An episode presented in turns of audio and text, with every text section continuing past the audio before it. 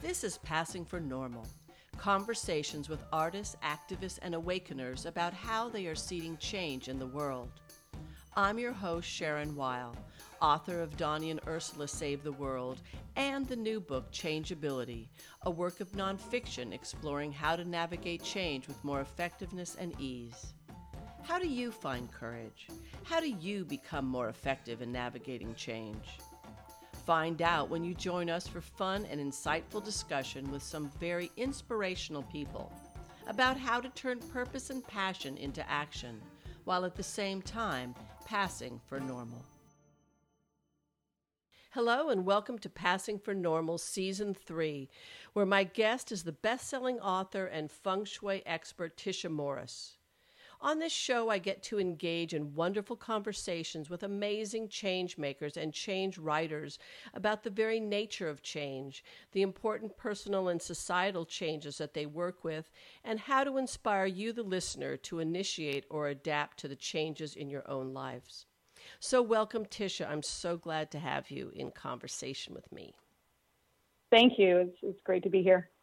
Great. Well, I just finished reading your fantastic book, Mind, Body, Home, and I can't wait to dig in with uh, my questions to you. But first, I want to let the listeners know a little bit more about you.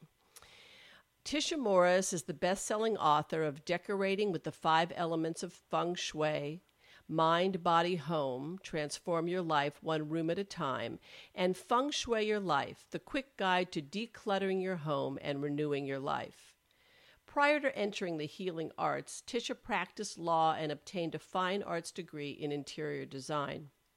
She is a certified feng shui consultant, life coach, energy healer, and yoga instructor.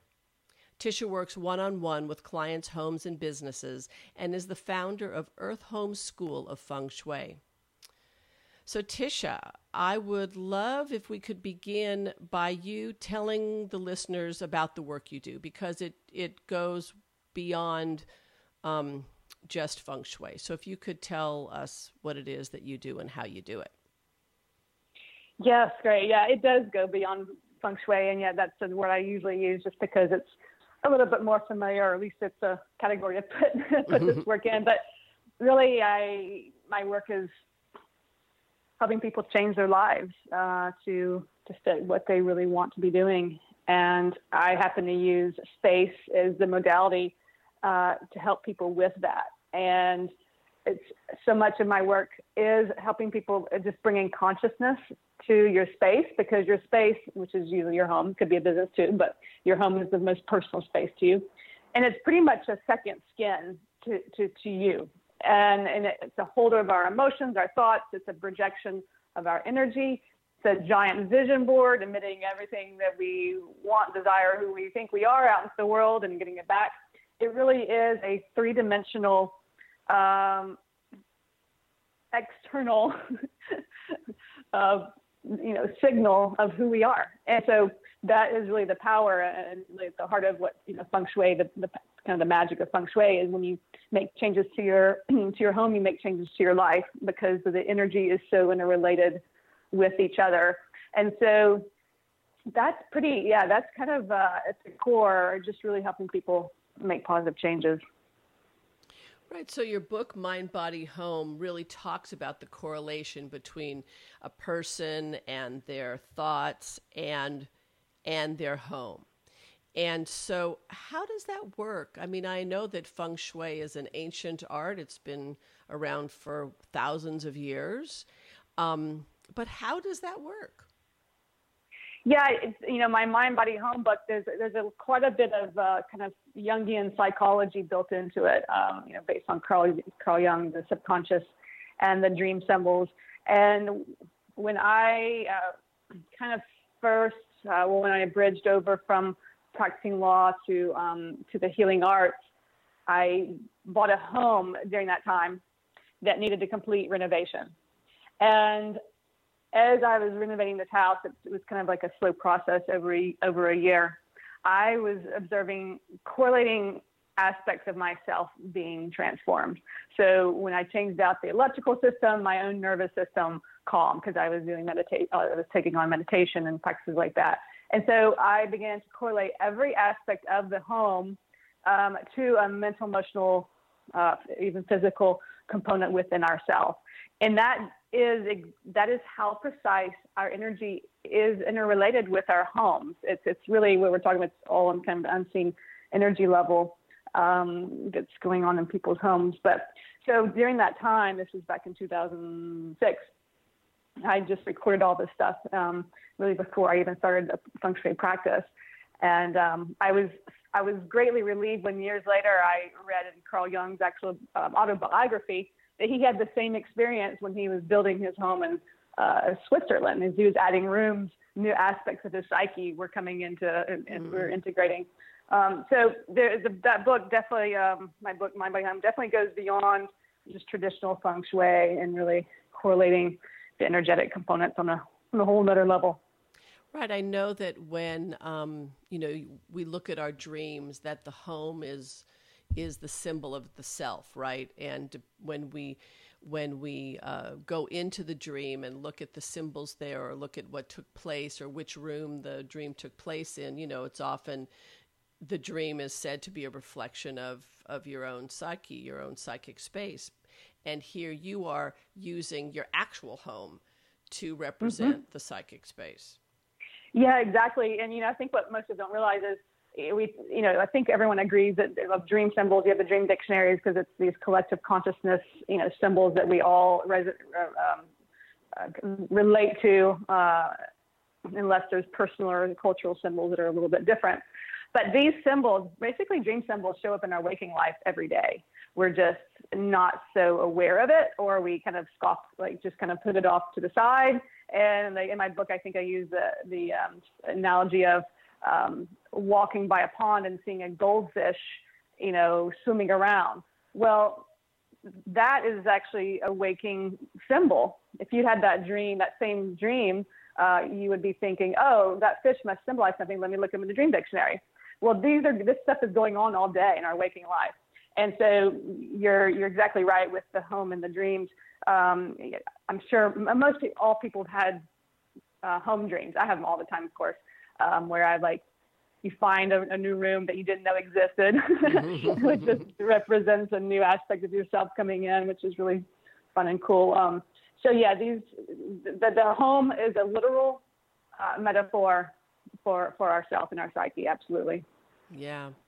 Well, you know, so I've written this book about change, changeability, and and in the book, I um, I talk about context.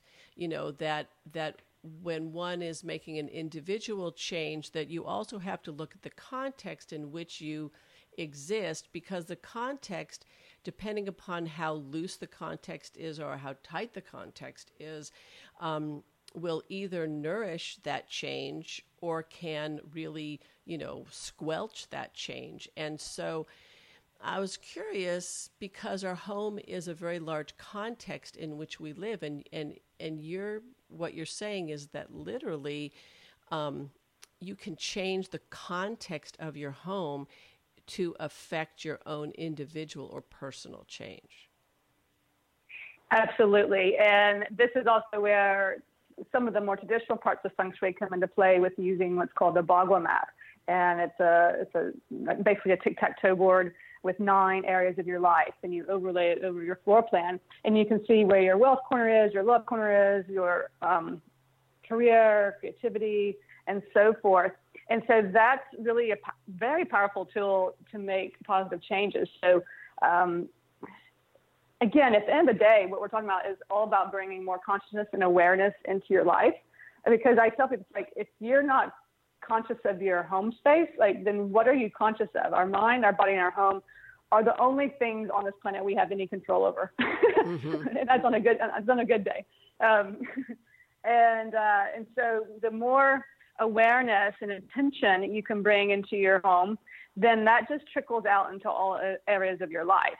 So, for example, if your wealth corner has a bunch of clutter in it, well, there's going to be blocks in your finances coming in uh, or if there's a drain in that area, you're uh, you're you're going to maybe bring in the income, but there'll a lot of expenses draining down the uh, or going down the drain.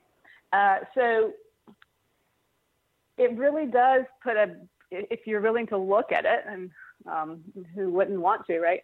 if you're really, really wanting to look at this stuff, you can um, see where your blocks are. That's why this work is so powerful because it's a 3D, external 3D version of yourself. And so with the understanding of this work, I can now go to my wealth corner and be like, aha, that's why I'm blocked in my finances. It has a stack of old tax forms that I have that I've been putting off feeling needing to take care of. Mm-hmm. Um, and so, um, and so we can we can because it's external of us, it's, it's easier to see, and and therefore and then um, make the the changes necessary.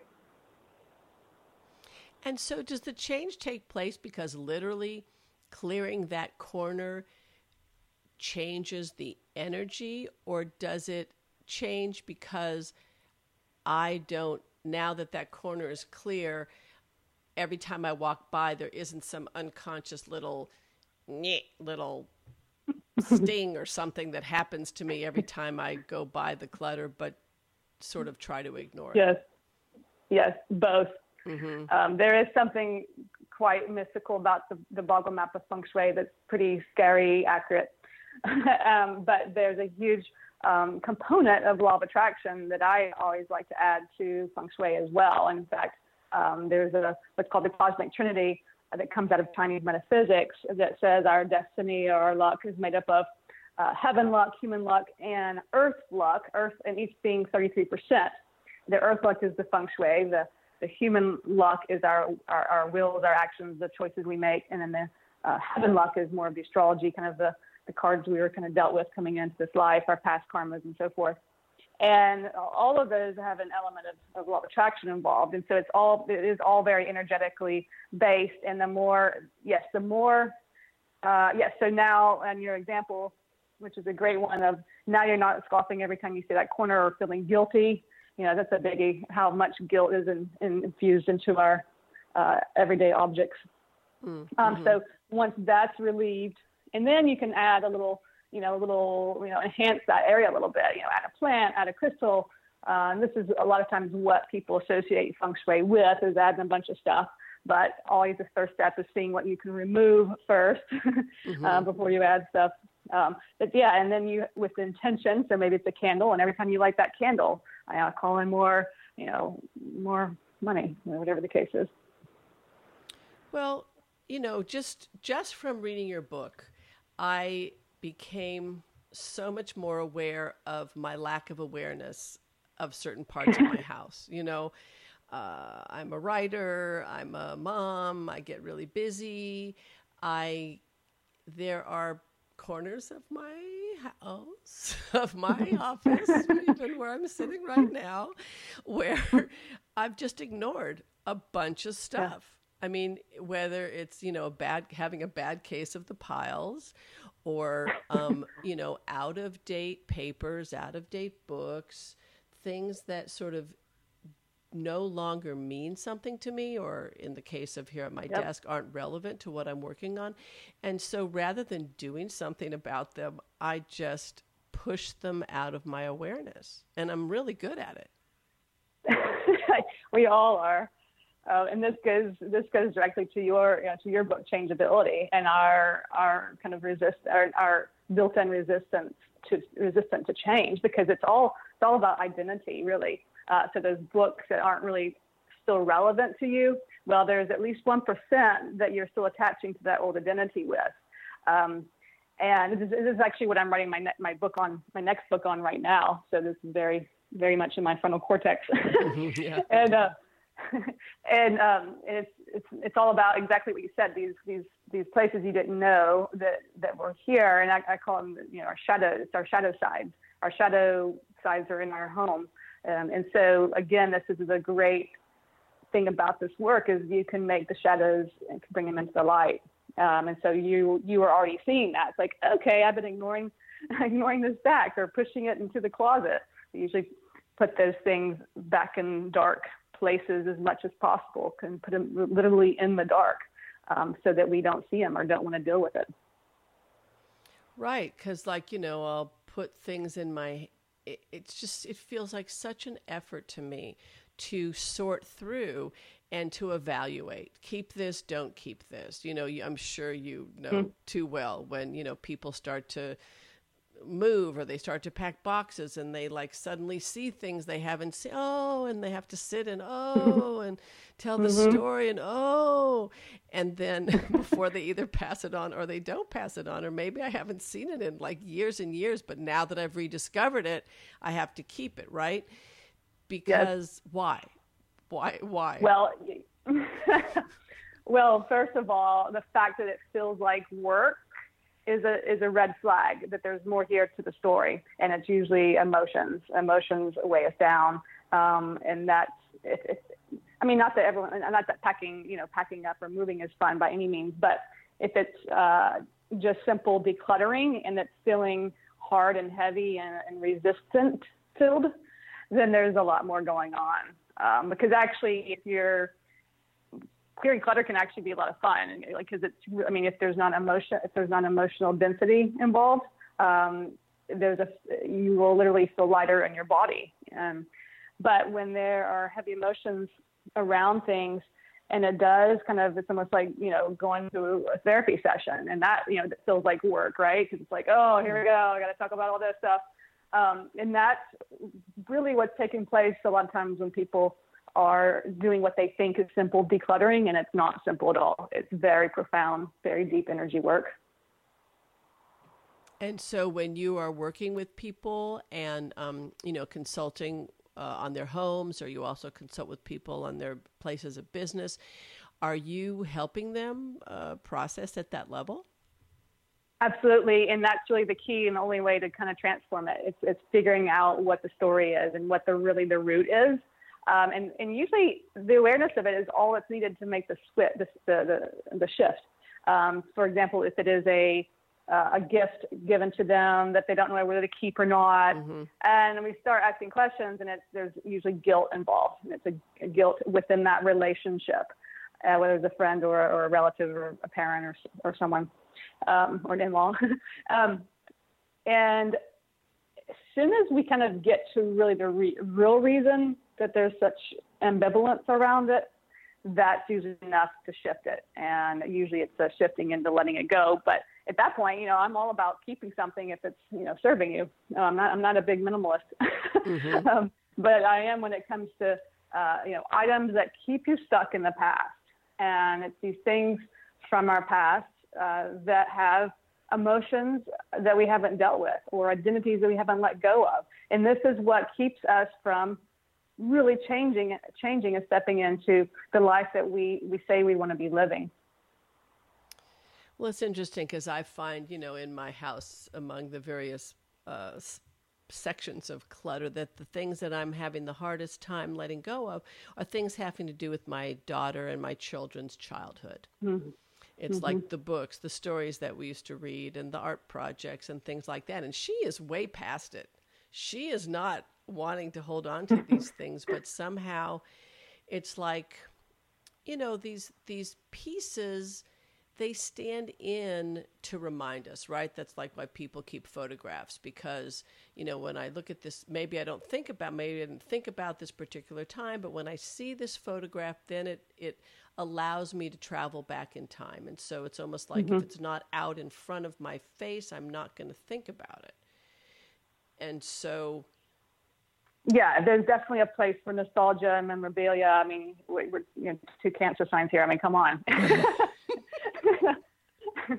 but um, really, what you're struggling with, and because this is this is about 80% of my client base, um, is the identity of being a mother of young children, mm-hmm. and um, and and and not letting. I mean, you're always going to be a mother, obviously, but um, you know, there's a there's a grief process with any with, with any letting go. For a lot of men, it's you know losing a big job um, where their complete ego is completely you know deflated or completely obliterated for that matter. Um, we saw that this a lot with like the, the the bubble crashes of these you know really wealthy men who their whole identity was wrapped around you know the, their um, portfolio, and they just completely wiped out as a human being afterwards. Um, and so um, the, the components of being a mother very much have a strong identity that it really just involves the grief process on some level of with, with any of these identities and letting them go um, or, or, or, making not, not letting go necessarily but making peace with it and finding a really you know beautiful place of acceptance of, of you know what age she now is and where you are with your relationship with her and really bringing it into the current um, time Yes, and I and and I'm not saying that I'm not allowing her to grow, but it's just that there are these little that there are these little pockets of, you know, I find that those are the things that I just don't know what to do with. You know, it's not so yeah, obviously absolutely. just chuck them, right? Um, right. You know, I do what I usually recommend on a more practical level for for children's items is is really des- designating how much space you want to take up with memorabilia so this is going to differ for everyone and also with everyone's space. So it could be anywhere from like a big Rubbermaid box to a closet to a shoebox to a room. You know, really designate how much space you want to to um, to have for that for the, the that kind of memorabilia, and you put it in the space, and then you're you know you put some some structure around it, which kind of gives some peace of mind. Right, right. Well, I was fascinated how in your book you were talking about um, mm, specific rooms and things that were in the room, and you were talking about the bedroom and how that there are things that people keep in their bedroom that they shouldn't keep in their bedroom, like exercise equipment, for instance, things that, that are you know interfere with the rest or maybe interfere with intimacy. Um, can you talk a little bit about that? Absolutely. Yeah, you know, every room should be used for its intended purpose. There's a blueprint that goes, there's an energetic blueprint. There's obviously a literal, literal blueprint, but an energetic blueprint that goes into place um, upon the architect's uh, coming up with the plan. And so the bedroom is for, it's not for exercising, it's not for working, it's, it's, um, it's not, so you really want to stick with the energy of what a room is for. And for the bedroom, it's very much of a quiet, relaxing, romantic um, energy, kind of a sanctuary, a safe haven. If there's if it's a couple in the house, um, you know, kind of a sanctuary for them. That's not inclu- that does not include their kids. Mm-hmm. so I, I don't have any. I advise don't have um, and this is kind of a traditional feng shui rule too, not just mine, of not having pictures of your children in the bedroom or family members. Like, you know, you don't want your basically the, any pictures you have, really anywhere in the house, but very much carry that energy or has that energy in that room. Um, so that's with the pictures. And then, yeah, definitely the exercise equipment. Um, it's just two function, two completely different energies and functions uh, competing and uh, yeah, with with the bedroom you want you want good sleep. Uh, so yeah, no no exercise equipment. Uh, what else? You want to avoid the numbers one and three in the bedroom. Uh, so one would be single, unless you just really want to stay single. Um, and then threes to bring in a third party. So um, what do you um, mean by by bringing in these numbers?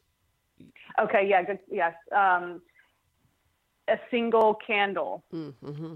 or or even uh, I've had one client. I mean, it's it's funny how these numbers show up. Actually, I mean, people get subconsciously really creative of how they do it. I had one um, single girl who, um, and uh, right across her bed was a candle sconce, like nailed onto the wall, that looked like a giant number one. mm-hmm. Mm-hmm. Um, and then she had um, a picture of a single bird on the on the wall. So you don't want single animals mm-hmm. um, or single single females. Um, like I said, unless you want to be single. Uh, so yeah, that, that's again the the subconscious subliminal messaging that goes on in our house that we're most people aren't aware of is is pretty uh, pretty well, and it shows up a lot in our work because that very much is uh, has symbolism in it, um, strong energy, and so always being very conscious of what your artwork is projecting out. So, if I were to um, bring bring feng shui into my house, would I do it because I already had an intention of the kinds of changes I wanted to make, or would would changes come about based on how the space was cleared or now configured? Yeah, that's a great question. It, it, and again, it's both. Um, you know, our home has its own its own thing going on before we ever enter it. It has its own personality, which comes through in the numerology. It has its own uh, has its own past, um, its, its own skeletons in the closet from previous owners. Mm-hmm. Uh, it has patterns, patterns get set into the house because of that. The floor plan very much determines your path or um, where certain other areas of your life will be highlighted or, or the lack thereof while you're living there. And so the floor plan, and this is why I'm a huge proponent of architects um, integrating feng shui into their, mm-hmm. Their um, because you can have really bad floor plans and you can kind of get off on the wrong foot really work real easy, real easily if, if that's the case. Um, so, so definitely there's, there's things with the house itself that, that oftentimes need to be addressed and then with with we you know we come into the space with our own energy our own emotions our own desires our own wants our own past and it's those that energy kind of almost like a like a relationship kind of intermingles with the home's energy and over time y'all become kind of one and this is why your home often um, will exhibit or manifest uh, your own emotional mental thoughts so for example, if you're stuffing your emotions, your your toilet's going to be clogged, um, and uh, things like that. So, so it really is. There's, so, there's it's, feng shui is such a vast um, art and science, and there's just so so much to it. I really take the approach of making it more of a lifestyle. It's like, uh, you know, sometimes you hear people say, "Well, I had my house feng shui." and I don't even really kind of know what that means. like I know what they're saying, but to me, because our our life, our situations, our desires, I want change. Um, and so, I mean, I am I make feng shui changes in my house like weekly, if not or monthly, if not weekly, um, depending on you know. There's times when money's uh, uh, uh, um, more you know in your face. There's times when relationships are up. There's times when you're needing clarity on your career um, and so forth. And to me, it's it's it's more of a lifestyle. Uh, and once you, you know, obviously learn learn it, or or if you have a consultant that you work with, um, it needs to be an ongoing ongoing relationship with with the work. Right. It doesn't just happen once and then yeah until all the clutter sets in and then you do it again right well and you know you also um, in addition to all these other things that you've studied, uh, you know, and, and and are certified, and you're a life coach and an energy healer, you know, you're also very in, you're very intuitive. And so my sense is that you are using feng shui as a way to enter in to um, the energies that you're perceiving and the ways in which you are, um, you know, what you actually are, are uh, intuit, intuitively um, getting information about. Is that right? Absolutely. Yeah. Uh, you know, there's several things there. It's like the same in the same way that a palm reader can look at someone's palm, I can look at a floor plan and tell about someone's life. Mm. Or um, That's cool. That's uh, very cool. And then you know, just you know, I've been working with energy since 2006, and so the more you work with this unseen world, the more familiar it gets, and that's just inherently the intuition is gonna, you know, get stronger and stronger and stronger. And being in someone's home with them and their home, and the, the two two of you together, um, you know, it's hard, it's hard not to get hit upside the head with the information. yeah. yeah, well, you know, this unseen world that you're talking about, you know, um, you know, when I'm really thinking about change and what is difficult for people um, sometimes about change is the unseen nature of change or the that part of change that can't be seen. I mean, there's the part that manifests, but there's also the part that you know lives underground or that we just don't we don't see it until it shows up. And you're working with both you're working with both the manifestation, the structure of the house, and you're also working with the energies that create that. Um, so, can you talk to me a little bit about the relationship between seen and unseen energies or um, yeah i love that yeah um, yeah i you know i'm a strong believer that you know external or manifested change it has to start in the unseen world first our thoughts um, are create our reality and be in vibrational alignment for something before before it can come into physical form. Those are just laws of, of the planet we're on. Um, and so,